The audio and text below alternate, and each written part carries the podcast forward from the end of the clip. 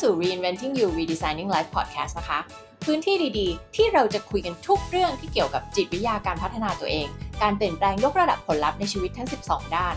เราจะมาคุยกันเรื่องของการออกแบบชีวิต การตั้งเป้าหมาย ความสัมพันธ์ การงาน การเงิน การพัฒนา self esteem และความมั่นใจในตัวเองดำเนินรายการโดยนิดานะคะ นิดาเป็นโค้ชด้านการพัฒนาศักยภาพ เป็น Master Certified Coach นิดามี passion ที่แรงกล้ามากๆ ที่จะช่วยให้ทุกคนได้ค้นพบตัวเอง มีความตระหนักรู้ สามารถพัฒนาตัวเอง และดึงเอาศักยภาพสูงสุดออกมาใช้สร้างชีวิตในแบบที่ต้องการได้ค่ะ ถ้าคุณคือคนหนึ่งที่ต้องการสร้างชีวิตที่ดีที่สุด และเป็นตัวเองในเวอร์ชันที่ดีที่สุด คุณมาถูกที่แล้วไปลุยกันค่ะ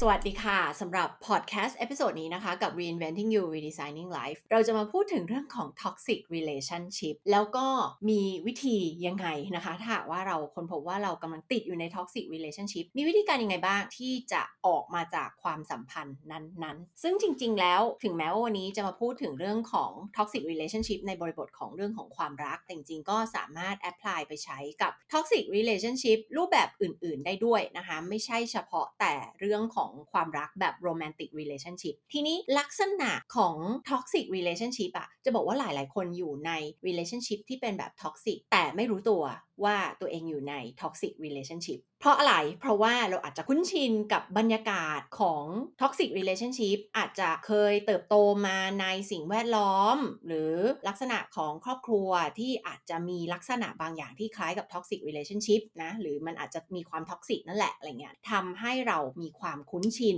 กับบรรยากาศแบบนั้น สิ่งแวดล้อมแบบนั้น แล้วก็ทำให้เราสามารถที่จะ tolerate หรือว่าทนได้นั่นเอง ซึ่งวันนี้เดี๋ยวจะมาเล่าสั้นๆให้ฟังก่อนละกันว่า toxic relationship คืออะไรเผื่อใครที่ฟังอยู่แล้วก็อาจจะรู้สึกว่าแบบไม่แน่ใจว่าตัวเองอยู่ใน toxic relationship หรือเปล่า หรือคุณอาจจะรู้จักใครรู้จักเพื่อนรู้จักคนที่คุณรักนะคะ ที่อยู่ใน toxic relationship แต่อาจจะไม่รู้ตัวก็ได้ คุณก็จะสามารถช่วยเขาให้เขาเกิดความตระหนักรู้ได้ว่า ตอนนี้อยู่ใน toxic relationship นะขั้นตอนแรกก่อนที่เราจะออกจาก toxic relationship เราต้องรู้ตัวก่อน ก่อนที่เราจะไปพัฒนาเรื่องอะไรก็แล้วแต่เนี่ยเราจำเป็นต้องรู้ตัวก่อน ทีนี้ลักษณะของ toxic relationship เนี่ยมันเป็นยังไง แต่ต้องบอกไว้ก่อนว่าการอยู่ใน toxic relationship หลายๆ คนพอรู้ตัวแล้วก็มักจะเบลมอีกฝ่ายหนึ่งว่าแบบอีกคนนั่นแหละ toxic เราโชคร้ายทำไมเราถึงไปติดอยู่ในความสัมพันธ์นี้ จะบอกว่าจริง ๆ แล้ว มันเกิดจากการร่วมมือกันของทุกฝ่ายนะคะ เวลาที่เราอยู่ใน toxic relationship เวลาที่คนสองคนอยู่ใน toxic relationship มันอาจจะมีฝ่ายหนึ่ง toxic กกว่าอีกฝ่ายหนึ่งอะไรเงี้ยแต่ในที่สุดแล้วอีกฝ่ายหนึ่งคือก็ทนอยู่ในความสัมพันธ์นั้นไงซึ่งเดี๋ยวจะอธิบายให้ฟังว่าเอ๊ะมันไม่ดีแล้วเราทนอยู่ไปเพื่ออะไรทำไมเราถึงวนเวียนกลับไปติดอยู่ในนั้นซ้ำๆอะไรเงี้ยทั้งๆที่จริง ๆ ถ้าเราตั้งสติ เราก็อยากที่จะออกมาจากความสัมพันธ์นั้น ท้ายที่สุดทำไมเราวนกลับไปในความสัมพันธ์นั้นทุกทีเลยนะคะ เดี๋ยวจะอธิบายว่ามันเป็นเพราะอะไร แต่ก่อนอื่น toxic relationship คืออะไรนะมันมีลักษณะยังไงบ้างนะคะมันเป็นความสัมพันธ์ที่เป็นพิษ ซึ่งคำนี้ก็ค่อนข้างอยู่ในกระแสนะเป็นคำพูดที่ถูกเอามาพูดถึงบ่อยๆนะอันที่หนึ่งเลย มันจะมีพฤติกรรมที่เป็นแบบลักษณะของ manipulative ควบคุมเข้ามาเกี่ยวข้อง อาจจะคนใดคนหนึ่ง manipulate อีกคน A manipulate B B manipulate A หรือต่างคนต่าง manipulate ซึ่งกันและกันอะไรเงี้ยคำว่า manipulate เนี่ยก็คือเข้าไปควบคุม และใช้การกระทำใช้คำพูด ใช้หลาย ๆ อย่างที่เรามีในการที่จะไปควบคุมความคิดการกระทำของคนอีกคนและให้คนคนนั้นอะทำในสิ่งที่เราต้องการให้เขาทำอันนี้คือการ manipulate คน จะสังเกตถ้าคุณกำลังติดอยู่ใน toxic relationship คุณอาจจะถูกพยายามควบคุมความคิดให้คิดแบบเดียวกับแฟนของคุณอะไรเงี้ยหรือว่ามีการกระทำบางอย่างที่แฟนคุณุณเข้ามาควบคุมว่าคุณทำอะไรได้บ้างทำอะไรไม่ได้บ้าง ควบคุมว่าคุณคบกับเพื่อนคนนี้ได้ หรือคบกับเพื่อนคนนี้ไม่ได้อะไรเงี้ยนะคะ คุณจะตัดสินใจทำอะไร ใช้เงินของคุณยังไงจะไปไหนที่ไหนอะไรยังไงก็จะต้องเข้ามา รับรู้เข้ามาอยากรู้เข้ามาควบคุมคุณทุกสิ่งอย่าง อันนี้ก็คือลักษณะของ manipulative นะเป็น behavior พฤติกรรมที่เป็นแบบการเข้ามาควบคุมเข้ามาใช้กลไกวิธีการต่างๆ เพื่อให้เราทำตามที่เขาต้องการให้เราทำคิดแบบเดียวกับที่เขาต้องการให้เราคิด แทบจะเรียกว่าเข้ามาเขาเลยมานิพุเลตทุกเรื่องในชีวิตของเรา อย่างที่บอกมันไม่ใช่ทุกความสัมพันธ์จะแบบเต็มแม็กซ์คือมีอาการทั้งหมดที่นาจะเล่าดังต่อไปนี้ทั้งหมด คืออาจจะมีนิดๆหน่อยๆ มีข้อนั้นไม่มีข้อนี้หรืออะไรอย่างเงี้ยนะคะ แต่ส่วนใหญ่แล้วอะถ้าเป็น toxic relationship ก็จะมีทั้งหมดแหละ แต่ถ้าเรารู้สึกว่าฟังแล้วแบบ บางอันก็ไม่ได้มีนะ มีแค่บางข้อแต่จะบอกว่าการที่มีแค่บางข้อเนี่ยมันก็ toxic แล้วนะ มีแค่ข้อ 2 ข้อนี่ก็เป็น toxic relationship แล้ว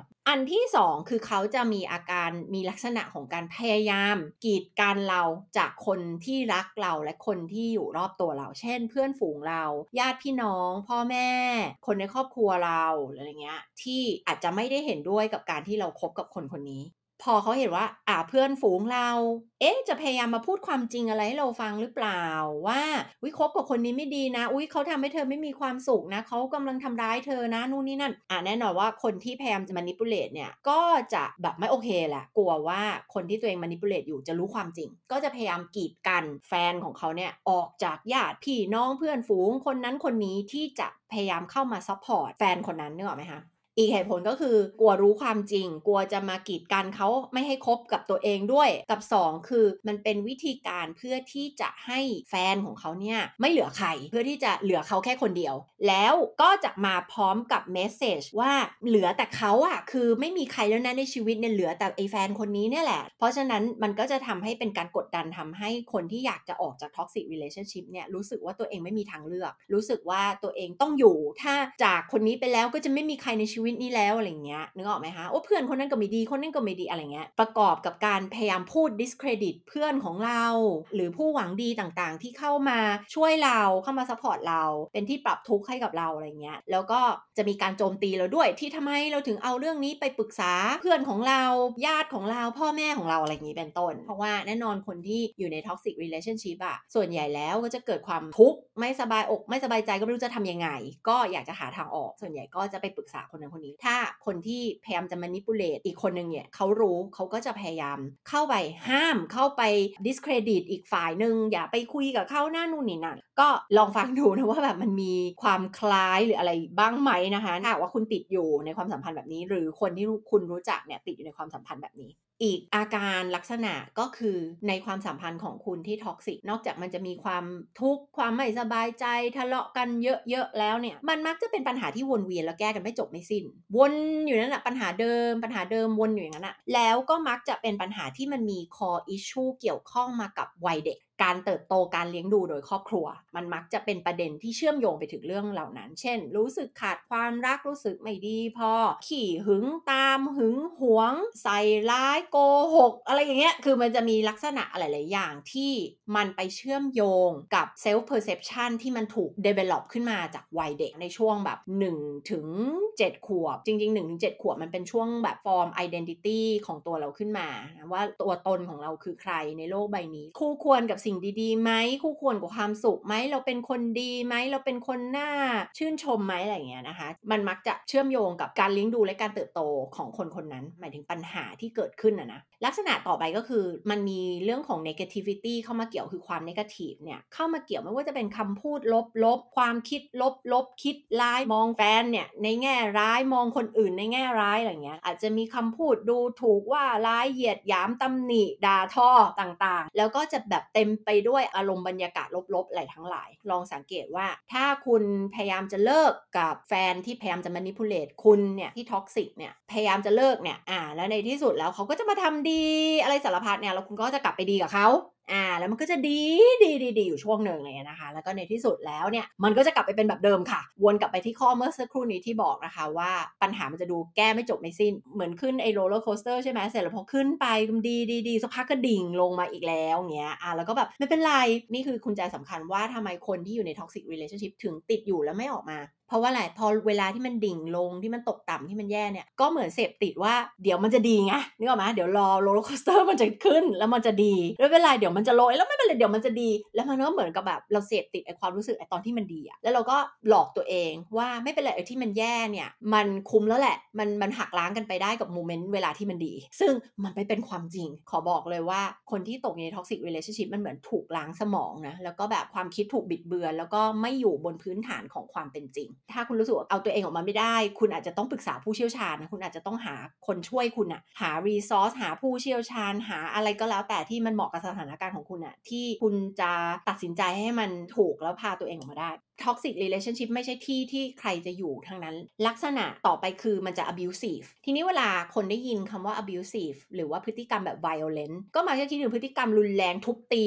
ซ้อมอะไรเงี้ย จริง ๆ แล้วอะ abusive relationship หรืออะไรที่มัน violent เนี่ย มัน violent ได้ 3 รูปแบบ ไม่ใช่ทางกายภาพเท่านั้น มันมีหนึ่งคือทางกายภาพ คือการทุบตีซ้อม กระชากฉุดอะไรก็แล้วแต่ที่มันเป็นทางกายภาพ ไม่ต้องรอให้ถึงกับต้องถูกตบตีหรือซ้อมนะคะ การแค่ถูกกระชากถูกผลักถูกอะไรพวกอย่างเงี้ย ก็เริ่มเข้าสู่พฤติกรรมที่ไวโอเลนแล้ว อันที่สองคือทางคำพูด การด่าทอดูถูกเหยียดย้ำข่มคูอะไรพวกนี้ต่างๆนะคะ ที่เป็นคำพูดที่ไม่ให้เกียรติ ไม่ได้เป็นคำพูดที่แสดงถึงความรักความหวังดีอะไรต่างๆเนาะเป็นคำพูดที่ถือว่า abusive นะนี่คือ abusive ทางวาจา ทางคำพูด ก็คือถือว่าเป็น abusive relationship คือหลายคนน่ะทนแล้วบอกว่าไม่เป็นไรหรอกเขาไม่ได้ตั้งใจที่เขาพูดสิ่งเหล่านี้ออกมาอะไรเงี้ยแต่ทนทุกวันทนตลอดเวลา มันก็ไม่ใช่แล้วถูกไหมคะ นั่นคือคุณหลีกหนีที่จะยอมรับความจริง แล้วคุณใช้วิธีการทนทนทนไปเรื่อยๆเนี่ยทนไปตลอดชีวิตอะถ้าอีกคนเขาไม่คิดจะเปลี่ยนจริง ๆ ถูกไหมคะหรือแม้กระทั่งเขาบอกเขาจะเปลี่ยนแต่เขาไม่เคยเปลี่ยนจริงๆอะอันนี้มันก็แปลว่าเขาไม่เปลี่ยน ให้เราดูพฤติกรรมเป็นหลักค่ะ ให้เราดูความจริงเป็นหลักอย่าดูคำพูด หลายคนก็แบบไม่เป็นไรก็พยายามไปนึกถึงโมเมนต์ดีๆ บอกว่าเอ้ย อันนี้เขาไม่ได้ตั้งใจว่าเราไม่ได้ตั้งใจพูดเขาไม่ได้ตั้งใจด่าเราหรือว่าดูถูกเราหรอก แต่มันเป็นอารมณ์ชั่ววูบตอนนั้นเขาโมโห เผลอๆเรานี่แหละไปทำให้เขาโมโหโทษตัวเองเขาไปอีกเพราะว่าอะไรเพราะเขาพูดให้เรารู้สึกว่าเราผิดในเหตุการณ์นั้นถูกไหมดังนั้นเขามีสิทธิ์ที่จะด่าทอเราพูดดูถูกเราอะไรเงี้ยเป็นต้น มันไม่อยู่บนพื้นฐานความจริง คือเรากำลังถูก manipulate อยู่กำลังถูกล้างสมองอยู่ เพราะฉะนั้นต้องตั้งสติดีๆ abusive สามารถเกิดได้ทางกายภาพทางคำพูดค่ะแล้วก็ 3 คือด้าน emotional คือด้านอารมณ์ ถึงแม้เขาจะไม่แตะคุณเลยไม่มีการทำร้ายร่างกาย ไม่มีการใช้คำพูดด่าทอ แต่มีการ stone walling ยกตัวอย่าง stone walling แบบไม่พูดด้วย สงครามเย็น ignore มันก็คือเป็นแบบการทำร้ายทางด้านจิตใจทางด้านอารมณ์อย่างหนึ่ง อ่าสมมติเป็นคนรักแต่แบบฉันไม่ยุ่งกับเธอฉันไม่คุยกับเธอฉัน ignore เธอเป็นฉันทำเหมือนเธอเป็นวัตถุไปเลยอะไรเงี้ยแล้วก็ใช้วิธีแบบส่งคราเย็นเป็นต้น หรือว่าอาจจะเป็นความก้าวร้าวแบบเงียบอ่าไม่ก้าวร้าวแบบเปิดเผย แบบโมโหใส่แบบอารวาสใส่อะไรไม่ใช่ แต่ว่าเป็นความก้าวร้าวแบบเงียบ คือประชดประชัน ผ่านคำพูด สีหน้า แววตา การกระทำอะไรบางอย่าง รู้ว่าไม่อยากให้ทำแบบนี้ก็ทำมันซะเลยอะไรอย่างงี้นะคะแบบว่ารู้ไม่ชอบอบให้คุยกับแฟนเก่า ฉันก็จะไปคุยกับแฟนเก่าเลยจะออกไปกินข้าวกับแฟนเก่าเลยอะไรอย่างนี้ยกตัวอย่างเป็นต้น มันเป็นพฤติกรรมที่ตั้งใจที่จะทำให้เกิดผลลัพธ์อะไรบางอย่างกับอีกฝ่ายหนึ่งในทางที่ไม่ดี เหล่านี้เป็น abusive หมดเลยนะคะ เพราะฉะนั้นถ้าไม่แน่ใจลองสังเกตสิทางกายทางคำพูดทางด้านอารมณ์ความรู้สึก หลายคนอะอยู่ในความสัมพันธ์ที่ abusive เชิงอารมณ์และคำพูด แต่ว่าพอไม่ได้โดนทางด้านร่างกายเนี่ยก็ไม่รู้ตัว ก็ดูว่าโอเคนี่คือความสัมพันธ์ที่โอเคอยู่ได้ บอกเลยว่ามันไม่โอเคนะคะ และมันไม่สมควรที่จะต้องมีใครตกอยู่ในความสัมพันธ์แบบนี้ เหล่านี้ก็จะเป็นอาการ คร่าว ๆนะคะ ถ้าหากว่ารู้สึกว่ามีข้อใดข้อหนึ่งเนี่ยอะเริ่มสังเกตเลยนะคะ แปลว่าเราอยู่ใน toxic relationship ละ ถ้ามีครบทุกข้อนี่แปลว่าครบเลยนะคะ แบบว่าครบเต็มสตรีมเลยนะคะสำหรับ toxic relationship นะ ชัดเจนว่าตอนนี้อยู่ใน toxic relationship แล้ว แต่ต่อให้มีข้อหนึ่งสองข้อ มีอาการไม่รุนแรง อาจจะยังไม่ถึงกับต้องออกมาเดี๋ยวนั้น อาจจะพัฒนาตัวเองได้ อาจจะพาคู่ของคุณเนี่ยไปเข้า family counseling ไปหาผู้เชี่ยวชาญปรึกษาเพื่อพัฒนาตัวเองแฟนก็พัฒนาไปด้วยกันเพราะว่าส่วนใหญ่แล้วมันก็เกิดมาจากเรื่องของการที่ต้องกลับไปเยียวยา trauma หรือความเจ็บปวดอะไรบางอย่าง แผลอะไรบางอย่างจากในอดีตที่เคยเกิดขึ้นจะจะมาจากการเลี้ยงดูจากพ่อแม่ จากครอบครัว จากอะไรปัจจัยที่มันเป็นแบบ factor ที่เราเติบโตมาทำให้เรายังแบกไอสิ่งนั้นไปกับตัวเราอยู่ สิ่งที่เราเรียกว่า emotional baggage อะก็คือเหมือนเราเอาอารมณ์เชิงลบมีอะไรบ้าง ความโกรธ ความแค้น ถูกหักหลัง เจ็บปวด หงุดหงิด เกลียดขยะแขยงความรู้สึกลบทั้งหมดเนี่ยใส่เข้ามาไว้ในถุงอันนี้ แล้วเราก็แบกไปด้วยทุกที่ แล้วคนทุกคนที่สัมผัสกับเราคุยกับเราก็จะรับรู้ว่าเราแบกไอ้ถุงที่มองไม่เห็นด้วยตาเปล่าเนี่ยในภาษาอังกฤษเราเรียกว่า emotional baggage ก็คือมันเป็นเหมือนแบบอารมณ์เชิงลบที่มันไม่เคยถูกเคลียร์ออกไปจากตัวเราอะ แล้วแต่เราทำอิกนอมันเราทำเป็นไม่รู้ไม่ชี้ทำเหมือนมันไม่มีตัวตนอยู่ แต่จริงมันไม่สามารถที่จะไม่มีตัวตนได้ ถ้าหากว่าเรายังไม่ได้มีการจัดการกับมันอย่างถูกต้อง ไม่ได้มีการเคลียร์พวกอิโมชันเชิงลบพวกนี้ออกไปจากตัวเราอย่างแท้จริง เราก็จะแบกมันไปด้วยทุกที่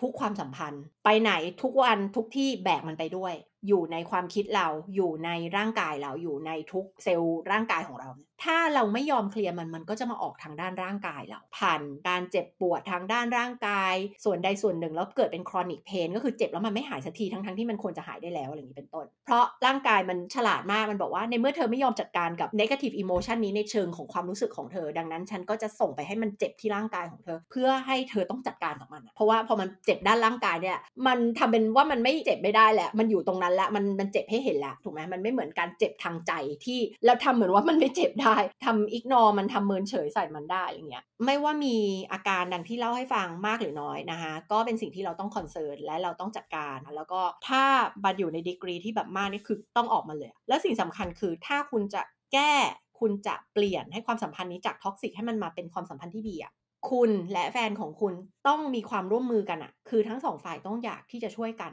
แล้วอยากเปลี่ยนแปลงตัวเองอะ แต่สมมุติว่ามันมาถึงจุดที่อีกคนนึงเขาไม่เปลี่ยนเขาเป็นอย่างนั้นแหละเขาจะ manipulate ไปเรื่อยๆนู่นนี่นั่นแล้วเราแบบไม่ไหวแล้วเราจะออกแล้วนะคะเราไม่อยู่แล้วความสัมพันธ์นี้ที่เราถูก manipulate ถูก abuse ถูกใช้ภาษาที่ violent รุนแรงต่างๆ นู่นนี่นั่นอะไรเงี้ยแล้วโอเคเราคิดได้แล้ว เราก็จะมีขั้นตอนต่างๆ ซึ่งวันนี้ episode นี้จะพูดเรื่องนี้ 6 ขั้นตอนต้องทำอะไรบ้าง ซึ่งมันจะเป็นขั้นตอนแบบที่แต่ละขั้นตอนอาจจะใช้เวลานะคะมากน้อยแตกต่างกันไปในแต่ละคนและในแต่ละความสัมพันธ์ เพราะฉะนั้นจะไม่ใช่แบบ 6 ขั้นตอนนี้ทำจบใน 5 วันแล้ว move on กับชีวิตไม่ใช่แน่นอน ขั้นตอนที่หนึ่งอันนี้สำคัญมากขั้นตอนที่หนึ่งสำคัญมากคือ คุณต้องรู้ก่อนว่าคุณเจ็บพอแล้ว คุณต้องแบบคิดได้แล้วว่าคุณจะไม่กลับไปคืนดีแล้วแน่แน่นอนอะแต่จะบอกเลยว่าจากการได้คุยกับหลาย ๆ คนกับทุกคนที่มี toxic อยู่ในติดอยู่ใน toxic relationship มาเนี่ยก็มักจะบอกเหมือนกันอย่างหนึ่งว่าไอ้ตอนอยากจะเลิกอยากจะออกมามันอยากจะออกมาจริง ๆ แล้วมันตั้งใจจะออกมาจริงแต่เสร็จแล้วผับผ่านไปสามวันผ่านไปเจ็ดวัน มันทนความเจ็บปวดไม่ได้คิดถึงเขาจังเลยรักเขาจังเลยอยากจะกลับไปคืนดีทำไมคะสมองล่ะ มันอยากจะมีความรู้สึกมีความสุขนะเดี๋ยวนี้เลยไง เพราะฉะนั้นก็เลยหาวิธีที่แก้ปัญหาระยะสั้นก็โดยการทำอะไรคะก็ ลับไปคืนดีไง จะได้รู้สึกแบบมีความสุขก็คืออยากได้ความสุขเดี๋ยวนี้เลย ทนไม่ไหวแล้วกับความทุกข์นี้แล้วก็จะทุกข์มันจะจบสิ้นเมื่อไหร่ฉันคิดถึงเขาเหลือเกินนู่นนี่นั่น เพราะฉะนั้นก่อนจะเริ่มถกขั้นตอนเนี้ยต้องคุยกับตัวเองก่อน อันนี้ขั้นตอนแรกสำคัญมากคือต้องคุยกับตัวเองเอาแน่หรือเปล่า เพราะว่าเรารู้แล้วว่าเราวนมาหลายรอบแล้ว อันนี้ถือว่ามันมีหลายหลายคำถามแล้วที่ถามนะแต่ว่าคำถามที่เรียกสติ และซึ่งเป็นคำถามที่น่าเคยฟังมาจากโทนี่ล็อบบินด้วย แล้วมันเป็นคำถามที่ดีมากและเป็นคำถามที่ทำให้เราอะตื่นด้วยเช่นกันนะคำถามนั้นคือ สิ่งที่คุณเลือกให้กับตัวเองนะตอนเนี้ยเออโอเค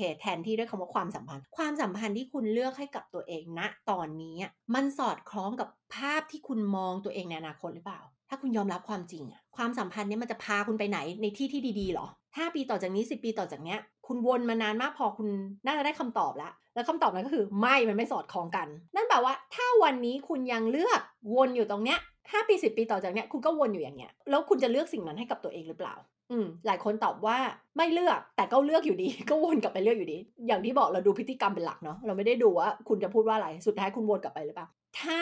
คุณอยากจะออกมาเหลือเกิน แต่คุณวนกลับไป คุณแบบไม่มี willpower ที่จะเอาตัวเองออกมา คุณต้องหาผู้เชี่ยวชาญมาช่วยคุณ หาโค้ชหานักจิตวิทยาหา ใครก็ได้ไม่รู้ว่าใครจะเหมาะกับสถานการณ์ของคุณแต่ละคนไม่เหมือนกันอะแล้วก็แบบพาตัวเองมาอยู่ในจุดที่มันสมควรจะอยู่อะ ขั้นตอนที่หนึ่งก่อนอื่นคุณต้องรู้ก่อนนะคะว่าคุณเจ็บพอแล้วอะคุณไม่เอาแล้วค่ะแล้วก็มันเสียเวลาในชีวิตคนเรามันสั้น get แล้วว่าอันเนี้ยที่เลือกให้ตัวเองเนี่ยมันไม่สอดคล้องกับภาพในอนาคตที่ฉันอยากมีแน่นอน มันต้องทำอะไรสักอย่างแล้วแหละ ถ้าคุณแบบนิ่งแล้วคุณคิดได้ได้แบบนี้จริง ๆ แล้วคุณรู้แล้วคุณแน่วแน่ละรอบนี้คุณเอาจริง คุณถึงค่อยทำอีกห้าขั้นตอนที่ต่อมาที่กำลังจะพูด เพราะอะไรที่บอกแบบนี้ เพราะไม่มีประโยชน์ที่คิดแค่ตอนนี้ว่าโอเควันนี้ฉันจะออกฉันจะเลิกฉันจะทำละแล้วเสร็จอีกสามวันก็กลับไปคืนดีเจ็ดวันกลับไปคืนดีอีกสามเดือนกลับไปคืนดีอะไรอะมันไม่มีประโยชน์นะ แล้วมันก็เสียเวลาเสีย energy แล้วมันส่งผลกระทบต่อทุกเรื่องในชีวิตของคุณ โดยไม่ได้มีประโยชน์ไม่เกิดประโยชน์อะไรเลยอะ่ะกับการที่คุณจะอยู่ในความสัมพันธ์เนี่ยมันเป็นแค่ความสุขที่ได้กลับไปดีกัน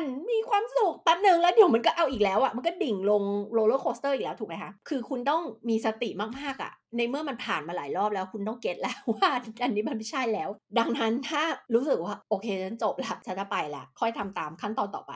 คุณต้องรู้แล้วเพราะคุณผ่านมาหลายรอบแล้วว่าเวลาที่คุณจะออกจาก toxic relationship อีกฝ่ายหนึ่งเขามักจะพยายามอยากฉุดรั้งคุณเอาไว้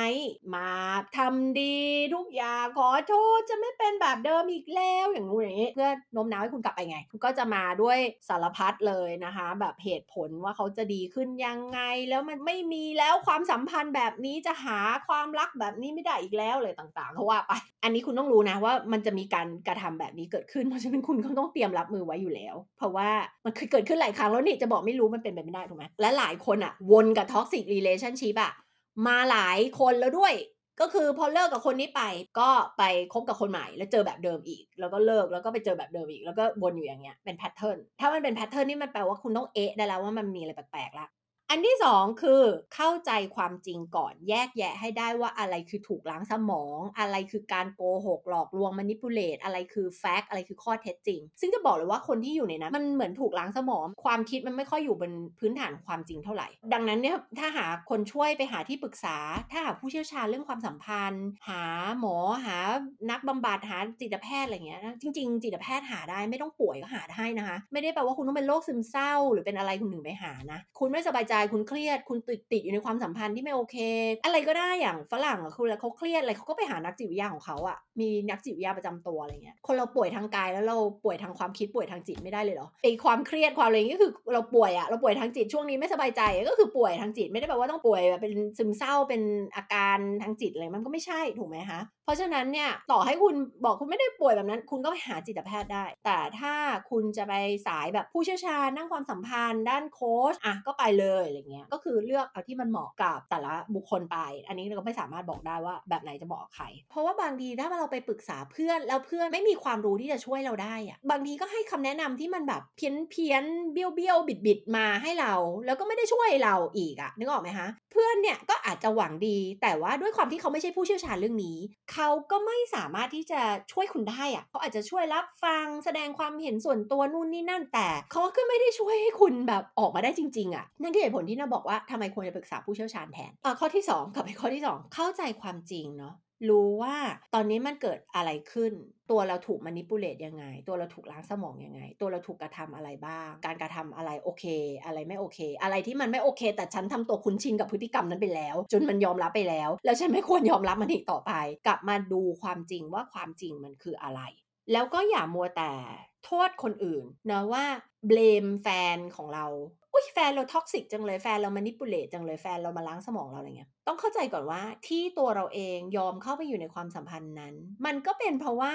เหตุผลอะไรบางอย่างที่เกี่ยวกับตัวเรา เราอาจจะคิดว่าเราคู่ควรกับความสัมพันธ์แบบนั้นไง เราถึงยังอยู่ในความสัมพันธ์แบบนั้น หรือเราอาจจะรู้สึกว่านี่คือดีที่สุดแล้วที่เราจะหาได้ เคยเห็นไหมคะเขาเรียกว่ายอมทนกับความรักพังๆเพียงเพราะว่ากลัวจะต้องอยู่คนเดียว หรือยอมทนอยู่ความรักพังๆเพราะว่ากลัวจะหาดีกว่านี้ไม่ได้ อันนี้ก็เป็นความเชื่อลึกๆของหลายๆคนที่ทนอยู่ใน toxic relationship จริง ๆ เราก็ต้องกลับมาตระหนักรู้ก่อนว่าแบบอะไรมันเป็นอะไร ตั้งสติดีๆ ว่าเฮ้ยมันมีความรักที่ดีกว่านี้ มันมีคนที่จะดีกับเราให้เกียรติเรา พูดจากับเราดีๆ ทรีตเราดีๆ ปฏิบัติกับเราด้วยความรักนะ เราไม่จำเป็นต้องทนอยู่ในความสัมพันธ์แบบนี้ ปัญหาไม่ได้เกิดจากแค่คนอื่น เท่านั้น แต่ให้เรามองกลับมาที่ตัวเราเองว่า เอ๊ะเราเราเป็นอะไรทำไมเราถึงไปทนอยู่ในความสัมพันธ์แบบนั้น มันเกิดอะไรขึ้นกับเราเราเป็นอะไร เขาบอกว่า external problem ทุกอย่างนะ ความสัมพันธ์เนี่ยในชีวิตเราที่อยู่ภายนอกตัวเราเนี่ยทั้งหมดที่มันเกิดขึ้นเนี่ยมันสะท้อนมาจากปัญหาภายในของเราทั้งสิ้น ดังนั้นเมื่อเกิดปัญหาภายนอกให้มองกลับมาเลยทำไม ภายในมันเกิดอะไรทำไมเราถึงมีปัญหานี้อยู่ภายนอกทำไมปัญหาจากภายในมันถึงสะท้อนออกมาให้เห็นเป็นผลลัพธ์ในชีวิตของเราแบบนี้ external problem เกิดมาจาก internal problem ของเราทั้งหมดอ่าเราต้องมาเข้าใจการทำงานของเคมีในสมองนะไอเรื่องโดปามีนเมื่อกี้ที่เล่าให้ฟังว่าทำไมถึงกลับไปคืนดี ไม่ใช่ว่าคุณกลับไปคืนดีเพราะโอ๊ยฉันรักเขามาก ฉันออกไปจากความสัมพันธ์นี้ไม่ได้ ฉันต้องอยู่กับคนนี้ไปตลอดไม่ใช่นั่นไม่ใช่ความจริง แต่ที่คุณกลับไปเนี่ย เพราะว่าคุณต้องการความสุขเดี๋ยวนี้เลยไง ก็คือต้องการให้โดปามีนมันหลั่งออกมาให้มีความสุขเดี๋ยวนั้นน่ะเหมือนอาการเสพติด การช้อปปิ้ง เสพติด ยาเสพติด กินเหล้า ติดบุหรี่ ติดการพนันอะไรต่างๆ พวกนี้ค่ะ ก็คือเราต้องการอะไร เราต้องการโดปามีนให้มันหลั่งออกมาแล้วเราจะมีความสุขเดี๋ยวนั้นไง โดยที่เราไม่ได้ไปมองว่า consequence หรือผลลัพธ์ระยะยาวจากสิ่งเหล่านี้จริงๆ มันทำร้ายเรา เรื่องนี้ก็เหมือนกัน เพราะฉะนั้นเราต้องรู้ทันเคมีในสมอง รู้ทันสารกลไกการทำงานสมองสารเคมีอะไรต่างๆ นานาของเราเนี่ย เราก็จะจะรู้ว่าอ๋อที่ฉันกลับไปใน toxic relationship ที่แท้จริง มันเป็นเพราะอะไรกันแน่ เรารู้ทันสมองรู้ทันการทำงานของเคมีสมองปุ๊บ เราก็สามารถเอาชนะมันได้ก้าวข้ามผ่านมันไปได้ หลายคนก็คิดว่ารักมากต้องกลับไปดีกัน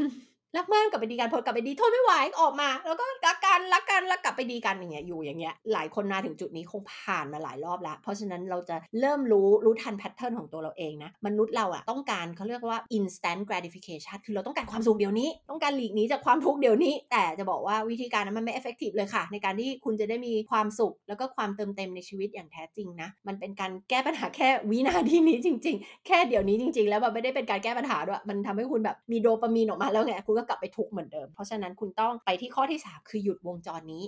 หยุดวงจรนี้ที่คุณ repeat มาซ้ำแล้วซ้ำเล่า คุณต้อง make decision แบบใหม่ทำการตัดสินใจแบบใหม่ เห็นแล้วว่าการทำการตัดสินใจแบบนี้มันไม่ work เห็นไหมมันวนเวียนอยู่อย่างเงี้ย ต้องมี action ใหม่ๆ make decision แบบใหม่ทำอะไรแบบใหม่ อะไรที่ไม่เคยทำทำทำแบบใหม่ซะ อะไรที่เคยทำซ้ำๆอย่าไปทำเพราะมันไม่ effective รู้แล้วมันไม่ effective ต้อง make plan นะ คิดขึ้นมาแล้วว่าแผนในการที่คุณจะหยุดวงจรนี้มันคืออะไรบ้าง ต้องทำอะไรยังไงบ้าง แล้วก็อย่าทรยศตัวเอง ให้คำมั่นสัญญากับตัวเองแล้ว อย่าทรยศตัวเอง สุดท้ายอย่ายอมแพ้แค่ว่าแบบโอ้ยฉันรักเขาแล้วกลับไปอีกแล้วไอ้คำมั่นสัญญาที่คุณให้ไว้กับตัวเอง แล้วคุณทำตามนี่แหละ จะทำให้คุณรอด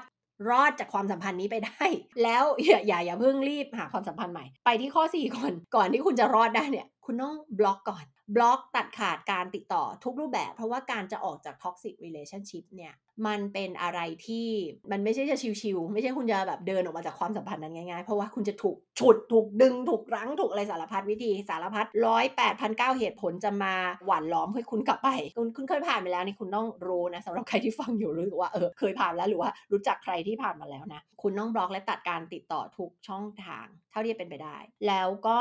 ยิ่งถ้าคุณอยู่ใน toxic relationship ที่มีการใช้ความรุนแรงที่อาจส่งผลกระทบต่อความปลอดภัยของคุณชีวิตของคุณนู่นนี่นั่นเนี่ย คุณยิ่งต้อง make plan เลย คุณยิ่งต้องหาตัวช่วย คุณยิ่งต้องคิดให้รอบคอบว่า คุณจะเตรียมการอะไรยังไง ไม่งั้นอาจเกิดอันตรายแก่ตัวคุณได้ คุณมีลูกอาจเกิดความอันตรายต่อลูกคุณได้ด้วยอะไรเงี้ยเป็นต้น เพราะฉะนั้นถึงบอกว่าต้อง make plan ดีๆ ต้องคิดทุกอย่างอย่างรอบคอบต้องหาคนช่วยคน support เรา คนในครอบครัวเราอาจจะต้องมีผู้เชี่ยวชาญเข้ามาเกี่ยวข้องอะไรเงี้ยหลายๆอย่าง ยิ่งถ้ามีความรุนแรงทางกาย ความไม่ปลอดภัยในชีวิตอะไรเงี้ยค่ะ อย่าเพิ่งคิดทำอะไรโดยไม่มี plan อะนะ ต้องมี plan ที่รอบคอบก่อนหลังจากนั้นแล้วอะที่บล็อกการติดต่อนู่นนี่นะ อันนี้คือ assume ว่าแบบว่าไม่มีความรุนแรงทางกาย ไม่มีความอันตรายต่อชีวิตเข้ามาเกี่ยวนะ แล้วคุณจะออกมาด้วยตัวเองแล้วเนี่ย ก็สามารถที่จะบล็อกและขาดการติดต่อทุกช่องทาง อย่าเปิดช่องทางไว้ให้เขามาติดต่อ จะบอกอีกว่า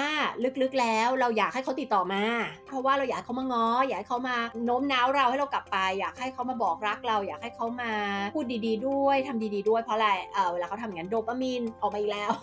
ลึกๆ เราก็อยากจะให้เขาแบบติดต่อเรามามาง้อเราอะไรเงี้ยเพราะฉะนั้นคุณรู้แล้วนะคะการทำงานของโดปามีนของสมองเราของอะไรต่างๆนั้นนะเราต้องรู้ทันตัวเองรู้ทันสมองตัวเองดังนั้น บล็อกทุกช่องทางอย่าให้มีการติดต่อมาพูดอะไรกับเราได้ทั้งสิ้น ขั้นตอนที่ 5สำคัญมากเลย คืออย่าเพิ่งมีแฟนใหม่ เพราะอะไร เพราะคุณจะกลับไปรีพีทแบบเดิม คุณจะหนีเสือปะจระเข้โอเคไหมคะ เพราะอะไร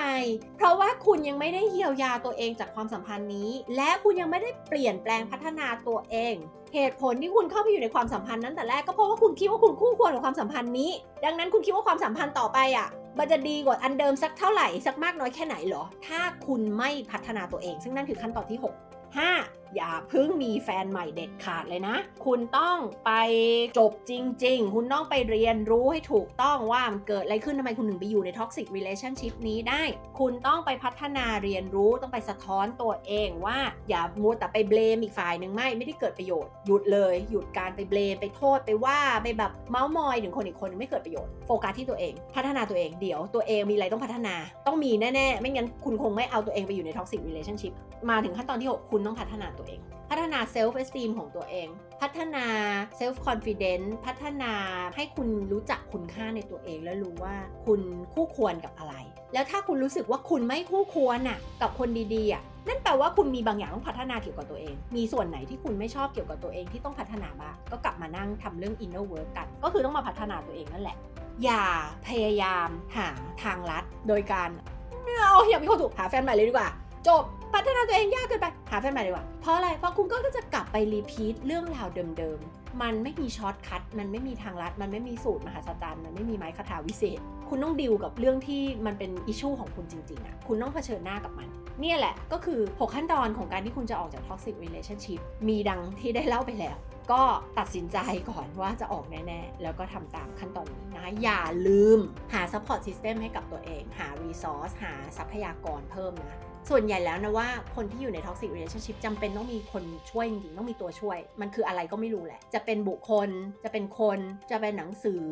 จะเป็นแบบพอดแคสต์ จะเป็นแบบไปเข้าเวิร์กช็อป จะเป็นการแบบหาความรู้ในเรื่องนี้ จะเป็นแบบผู้เชี่ยวชาญในเรื่องนี้ จะเป็นคนในครอบครัว จะเป็นเพื่อนที่ดีๆ ของเรา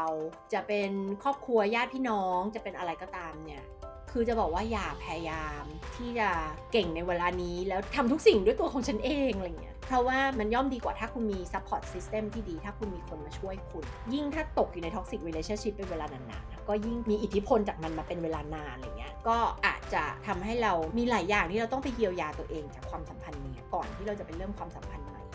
ก็ต้องมี inner work มีการพัฒนาตัวเองหลายๆอย่างที่ต้องทำก่อนที่จะไปมีความสัมพันธ์ใหม่นะไม่งั้นความสัมพันธ์เก่าก็หลอนเราไปตลอดในความสัมพันธ์ต่อๆไปด้วยแล้วก็พาแฟนเก่าไปในความสัมพันธ์ใหม่ๆไปด้วยอะไรเงี้ยพาไปโดยไม่รู้ตัวจับใส่ถุง emotional baggage เมื่อกี้หิ้วไปด้วย แล้วมันก็จะทำให้ความสัมพันธ์ครั้งใหม่พังด้วย เพราะฉะนั้นก็ตั้งสติดีๆ วางแผนดีๆ หา support system ที่ดีให้กับตัวเอง อย่าลืมว่าเราทุกคนมีคุณค่าคู่ควรกับสิ่งดีๆ ความสัมพันธ์ดีๆในชีวิต ถ้าหากว่าเรายังไม่รู้สึกว่าเราคู่ควร นั่นแปลว่าเป็นงานของเราที่ต้องทำละ เป็น inner work ของเราเป็น self development ที่เราต้องทำเกี่ยวกับตัวเราเองละ กลับมาที่โฟกัสที่ตัวเอง ก็ขอให้ episode นี้นะคะ เป็นประโยชน์กับใครที่ฟังอยู่ไม่ว่าคุณจะอยู่ใน toxic relationship แล้วก็คิดอยู่ว่าจะ leave or stay ดี จะอยู่หรือจะไปต่อดี หรือคุณมีคนรู้จักที่อยู่ใน toxic relationship หรือว่าไม่แน่ใจว่าใช่หรือไม่ใช่อะไรเงี้ยแนะนำให้มาฟัง EP นี้ได้ ก็หวังว่าจะได้เป็นประโยชน์แล้วก็ได้ช่วยหลาย ๆ คน ต้องบอกว่าเห็นความสัมพันธ์มาเยอะทั้งแบบคนที่มาเรียนมาเข้าเวิร์กช็อปหรือว่าลูกค้าเราเองนะที่บางทีติดอยู่ใน toxic relationship บางครั้งไม่ใช่ความสัมพันธ์ที่เป็นแฟนด้วยนะอาจจะเป็น toxic relationship แบบญาติ หรือ toxic relationship กับเพื่อนอย่างเงี้ยซึ่งมันก็จะมีอาการที่แบบคล้าย ๆ กันกับที่เล่าไปเมื่อสักครู่นี้เลยนะเออ อาจจะไม่ได้เป็นในเชิงของแฟน แต่จะเป็นแบบคล้ายๆ กันก็คือมีการพยายามเข้ามาควบคุมความคิดการกระทำมีการนินทาว่าร้ายกัน มีการพูดปดดูถูกกัน มีความคิดลบๆ ความไม่หวังดีกันซึ่งกันและกันอะไรเงี้ยมีการหวังร้ายมีการแบบหน้าอย่างรับหลังอีกอย่างนึงมีการโกหก มีการนู่นนี่นั่นเนี่ยเหล่านี้มันก็คือความสัมพันธ์ที่เป็นพิษเป็น toxic relationship เพราะฉะนั้นไม่ว่าจะเป็นกับเพื่อนฝูงคนที่ทำงานเพื่อนร่วมงาน ญาติบางทีอะไรอย่างเงี้ยต่างๆ นานาเนี่ยถ้าเราเจอแบบนี้เราก็ต้องออกมา เพราะว่ามันไม่ได้เป็นประโยชน์ แล้วมันก็ทำให้ส่งผลต่อสุขภาพจิตของเรา กับความสุขความเติมเต็มในชีวิตของเราด้วย เพราะฉะนั้นเรามีคุณค่าค่ะ เราไม่จำเป็นต้องเอาตัวเองไปไว้ในที่แบบนั้น ขอให้พาตัวเองออกมาให้ได้ ก็ขอบคุณนะคะที่ติดตามกันมากับ episode นี้นะคะ ไว้เดี๋ยวกลับมาเจอกันอีกครั้งหนึ่งนะคะใน Reinventing You Redesigning Life Podcast ค่ะ สวัสดีค่ะ